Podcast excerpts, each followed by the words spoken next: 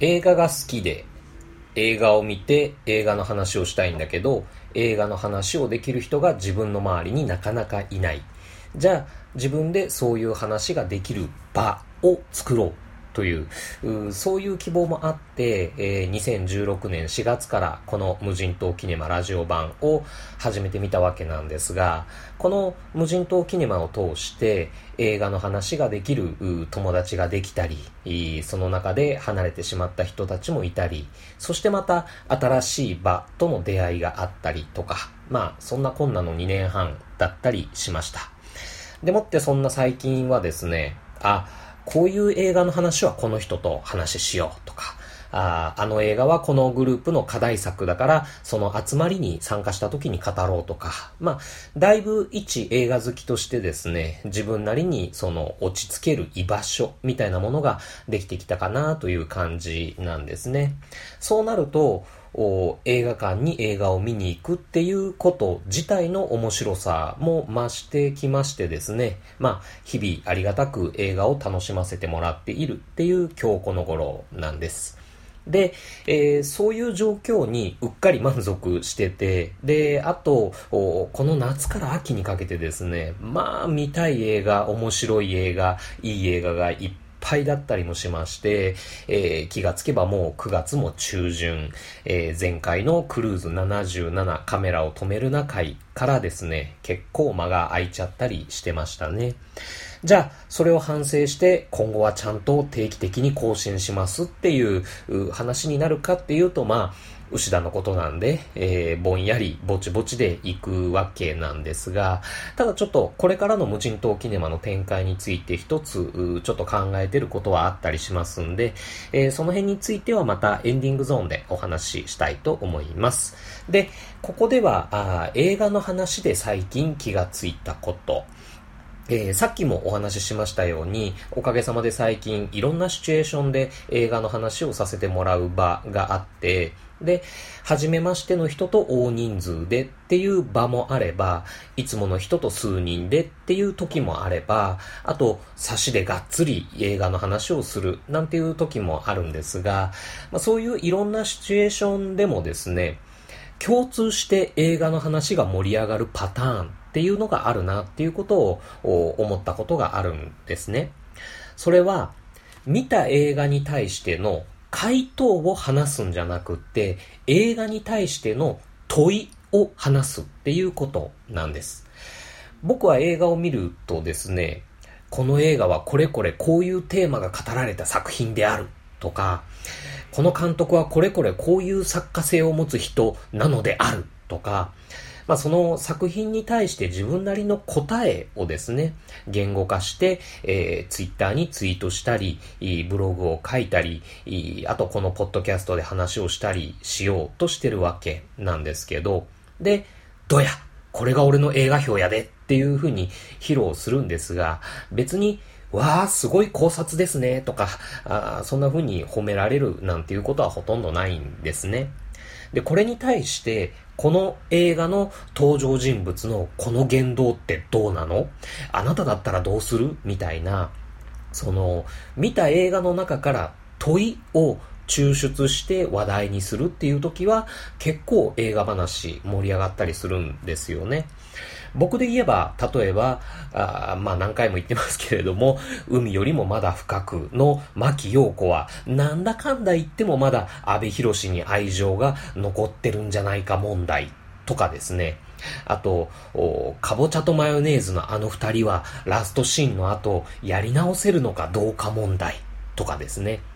えー、あと、勝手に震えてろの1と2、どちらに向かっていくのが自分には合っているか問題とかですね。そして最近では、えー、ハンソロですね。そのハンソロのキーラとハンソロは、もしあの宇宙空港で生き別れていなかったら、その後も幸せに暮らしていたのか、もしくはいずれにしてもハンソロはキーラに捨てられていたのかどうか問題っていう、まあそういう話なんかは結構盛り上がりました。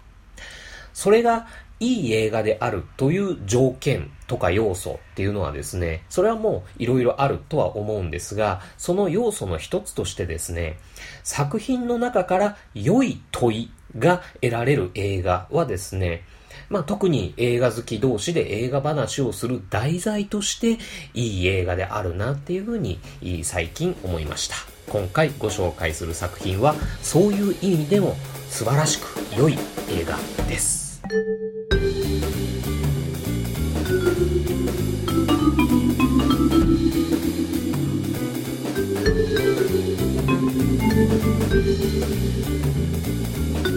2018年9月1日公開、浜口亮介監督119分の作品。この浜口監督による前作、ハッピーアワーにつきましては、無人島キネマテイク5クルーズ59でご紹介しておりますので、ぜひ合わせてお聞きいただければと思います。煮ても焼いても食えない夢の中にいるような東出正宏にヒロインは恋をするんですが、その東出正宏は夢のように消えてしまう。数年後、ヒロインの前に消えた彼そっくりな東出正宏が現れたから彼女はいても立ってもいられない。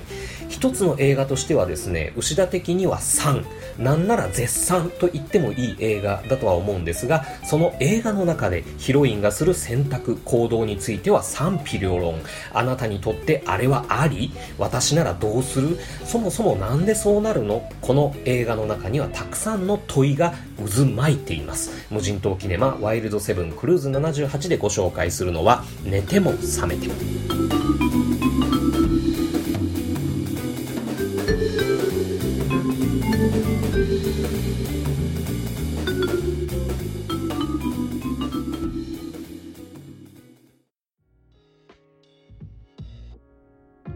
この映画の背景としてですね、一部東日本大震災とその後の復興について描かれているところがあるんですが、それを見ましてですね、この夏については特に思うところもありました。まずは今、日本の各地で水害とか台風とか地震とかのその後を過ごされていらっしゃる方々には心からお見舞い申し上げます。映画どころじゃねえよという状況の中でも映画でこう気持ちをひととき軽くできるっていうこともあるかもしれないですし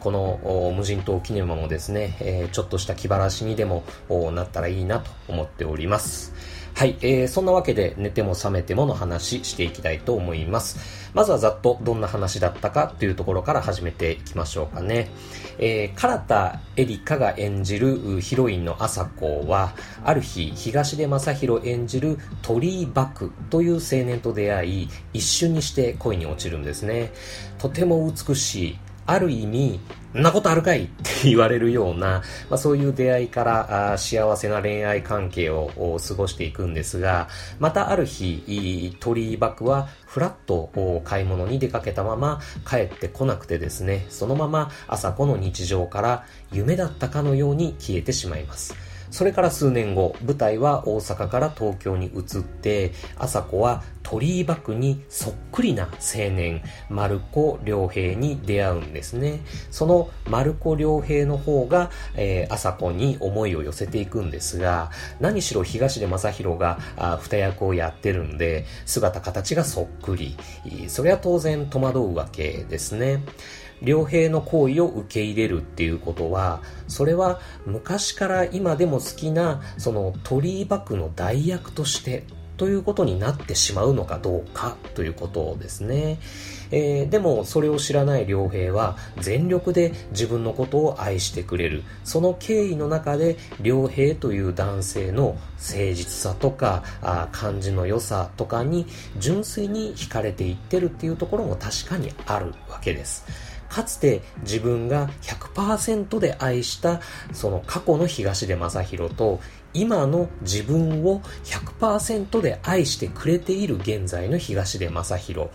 私は純粋に良平を好きになっているのか。それとも良平の中の幕の面影や思い出が好きなままなのか。あそういう葛藤に悩みながらもですね、えー、この時点では二者択一っていうわけではないもんですから今そこにある東出正宏を受け入れて一緒に暮らしていくことになります。それからまた数数年後、朝子の生活からも心の中からも消えたはずの鳥居幕がまた朝子の前に姿を現します。過去の東出正宏と現在の東出正宏。この二人が同じ時間軸に並んで、えー、朝子はそのどちらとの未来を選択するのか、その選択の結果、この映画はどんなラストを迎えるのか、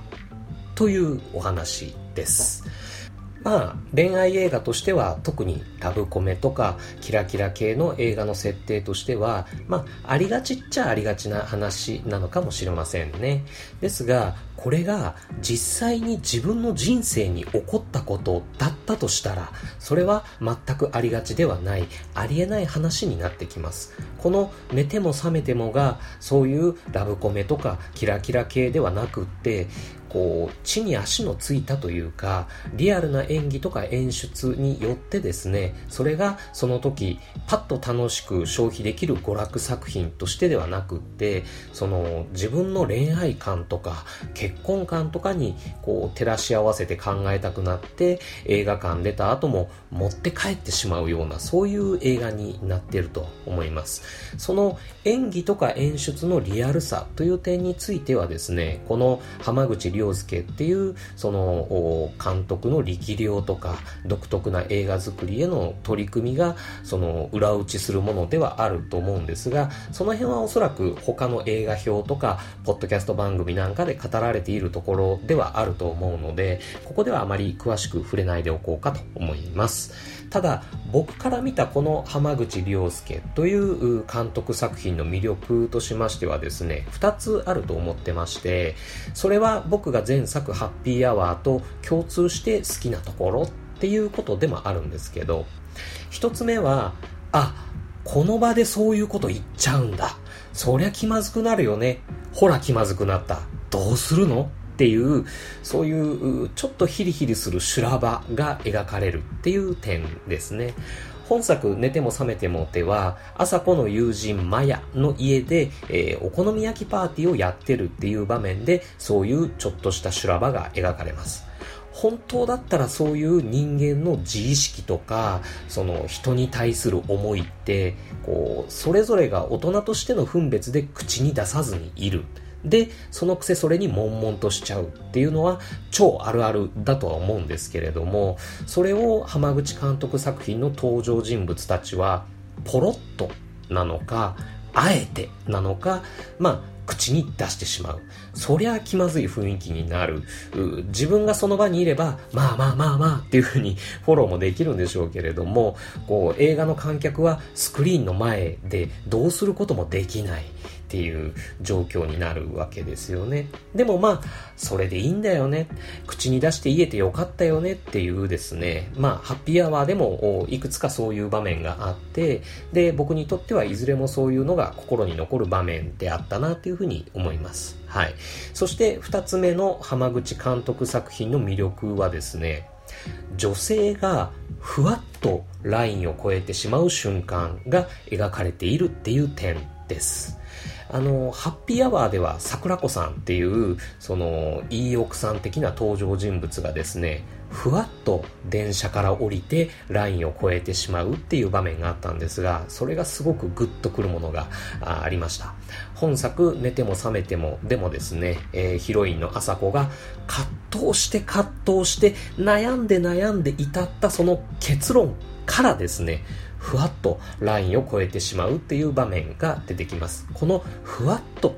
っていうのがですね、あの、男性である僕にとっては非常に怖い。それと同時に気持ちがいい。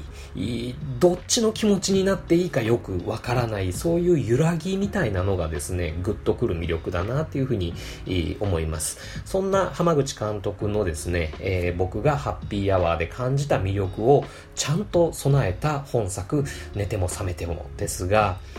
あの、オープニングゾーンでもお話ししましたようにですね、作品の中から良い問いが得られる映画ということで、えー、映画好きが集まって話す、その映画話が盛り上がることができるいい映画だと思います。もし、この無人島キネマをお聞きいただいている方がですね、これから誰かとこの映画の話をする機会があったらですね、っていうか、僕自身がこれから誰かとこの映画について話をする機会があったらっていうことでもあるんですが、こんなことを聞いてみたいなっていう問いをですね、えー、いくつか挙げてみたいと思います。まず一つ目は、やっぱりですね、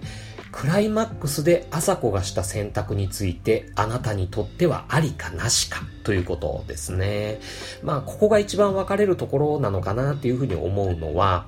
映画レビューサイトに寄せられてるいくつものそのコメントを見てもですね、やっぱそれがすごく面白いんですね。僕最初はですね、男性からの反応が強く出るんじゃないかなっていうふうに予想してたんですけれども、案外そういう映画レビューサイトでは、女性と思われる方々の反応の方がやや強烈だったなっていうような印象がありました。はい。で、えー、二つ目ですね、えー、それはまたその選択についてなんですが、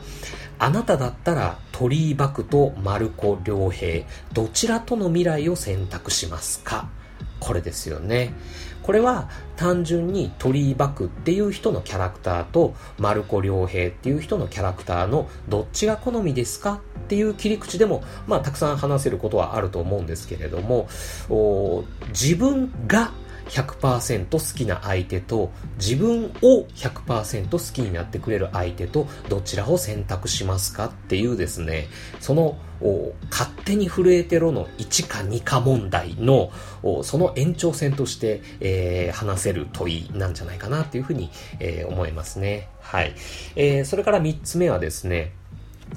朝子の過去の友人、関西弁の島春代と、現在の友人、元舞台女優の鈴木麻也。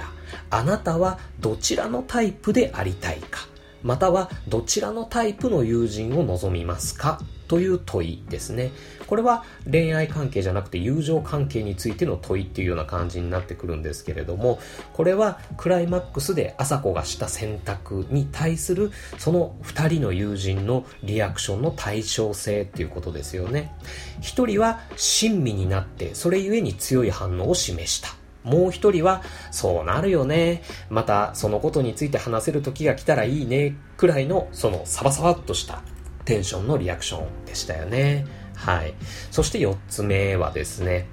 あのラストシーンの後、その2人はその後どうなっていくと思うっていうことですね。僕個人的にはこの問いに対するいろんな人の答えに一番興味がありますね。それは多分映画の中でのなんだかんだ、観客の人のそれぞれの人生にもなんだかんだ、とはあるとは思うんですけれども、でもこの問いがですね、最も普遍的で、その答えが最も相手に対するその人のあり方っていうのを表すものなんじゃないかなっていうふうに思いましたね。はい。そんな4つの問いっていうのを抽出してみました。はい。ということで、それらの問いに対してですね、一つ一つ僕、牛田の回答をここで上げていくっていうことはしませんが、えー、それらをひっくるめて僕が一つ思ったのはですね、言い悪い、正しい正しくないは、とりあえず置いておいて、女ってそんなこともあるよねっていう織り込み済みでいかないと男は女に太刀打ちできないよねっていう結論というか答えでした。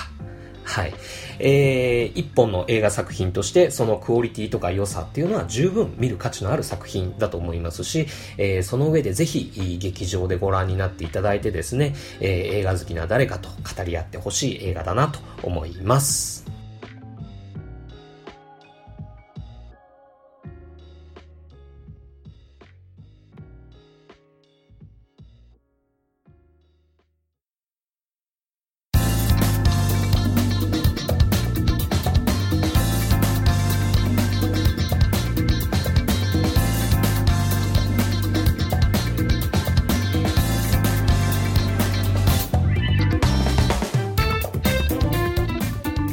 というわけでエンディングです。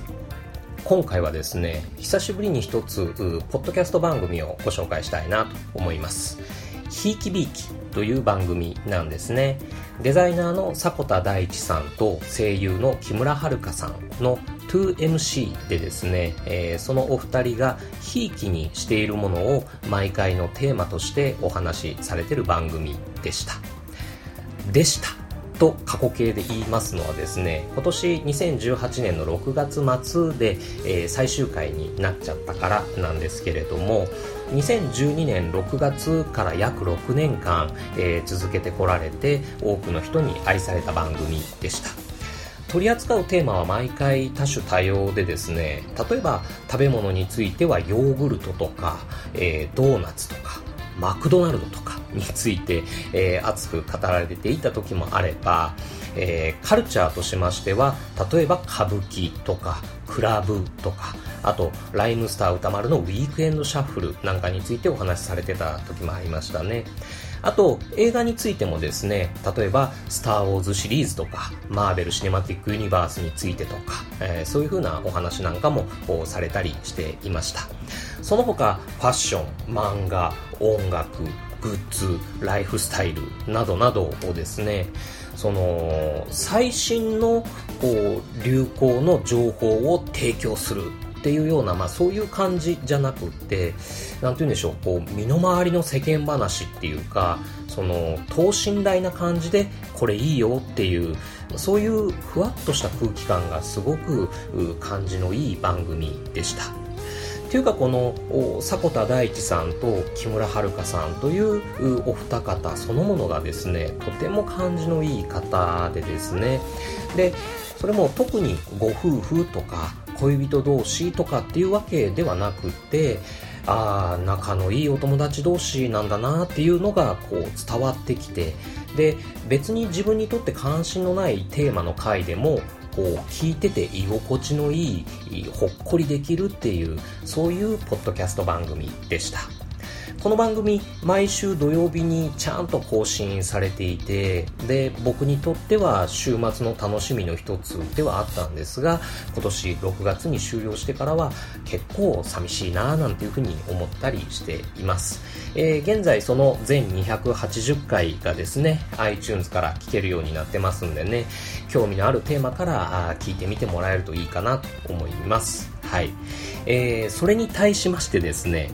漢字のいい人憧れの牛田が一人で、えー、お送りしております。このポッドキャスト番組無人島キネマラジオ版なんですが今回このクルーズ78をもちましてですね、えー、配信済みのクルーズ85と86を含めますと通算80回の、えー、配信となりました。で、えー、この無人島キネマラジオ版は全120回の予定でやっておりますんで、えー、第120回の最終回に向けましてはちょうど今3分の2のところまで来たということになりましたね。引き続きこの第7シリーズワイルドセブンとあと映画に関する人物をテーマにしてお送りしておりますスーパー8こちらを、えー、ぼちぼち並行してやっていくんですがそれに加えまして第9シリーズ題しましてですね、えー、無人島キネマディストリクト9の企画の方もぼちぼち立ち上がってきています。この無人島キネマディストリクト9、えー、どういうコンセプトのシリーズになるのかということなんですけれどもこれが先ほどご紹介しました憧れのポッドキャスト番組「ひいきびいき」の意思を 勝手に継ぎましてですね男女 2MC 体制でお送りしてみたいと思っております。ということはですね、つまり、えー、無人島キネマの副支配人が登場ということになるんですね。これまで、えー、脱線ムービーさんとか、二人の帰り道さんとか、東京ミルク放送局さんとかを羨ましがりながらもその一人ぼっちでやってきたこの牛田にもですねようやく一緒にポッドキャストをやる仲間ができました。ということでですね、えー、今ちょくちょくどういう方向性でどういう感じのシリーズにしていこうかっていうようなことを打ち合わせなんかをしたりしているんですが、えー、一応10月中にはその第1回目、えー、クルーズ97を、えー、配信できるんじゃないかなというような、まあ、そんな予定で、え準備を進めているところです。お楽しみに。はい。えー、そしてこの無人島キネマワイルドセブンの次回クルーズ79でご紹介する作品はですね、ごめんなさい。まだ未定です。ぼちぼち。ぼちぼちで、これからもよろしくお願いします。というわけで、無人島キネマワイルドセブンクルーズ78はこれにて閉館。またのご来場をお待ちしてます。